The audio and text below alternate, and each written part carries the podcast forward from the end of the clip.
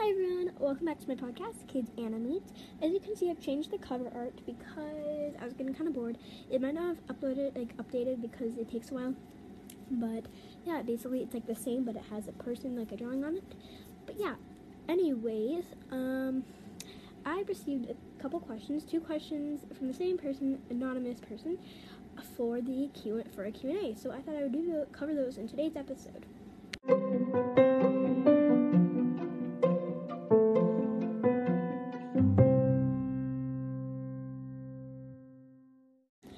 So the first question I've received is is 2D or 3D animation better? And if that doesn't make sense, 2D, you know, is flat. 3D is um, being like three dimensional or appearing to be three dimensional. So 2D animation is like FlipaClip or a lot of animations you'd see, but 3D animation it's kind of hard to explain, but it looks three dimensional.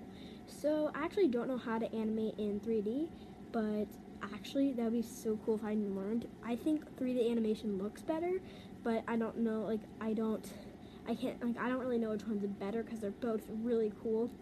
And yeah, because I definitely think it would way be way easier to animate in 2D.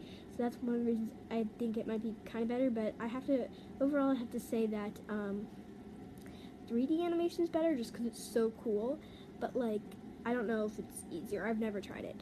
And the second question is, do you know how to animate in 3D? Which I already answered. No, I do not want. I or do, I don't not know how to learn 3D. I definitely want to. That'd be so cool. I don't really know how you do that because I, um, I think you have to like get some kind of animating software. And I don't have a computer.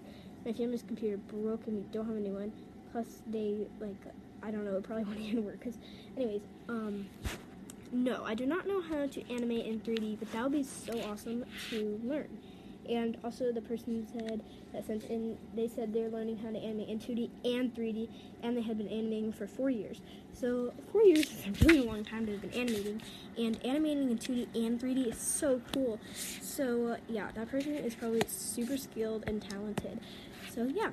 Alright, that's all for today's episode. I know it's super short. I just had to answer. I just was answering a couple questions. If you want me to answer your questions, leave a voice message with a link in the show notes, or you can email me with my email, which is also in the show notes. Thank you so much for listening. I will see you in some of my other episodes. Bye.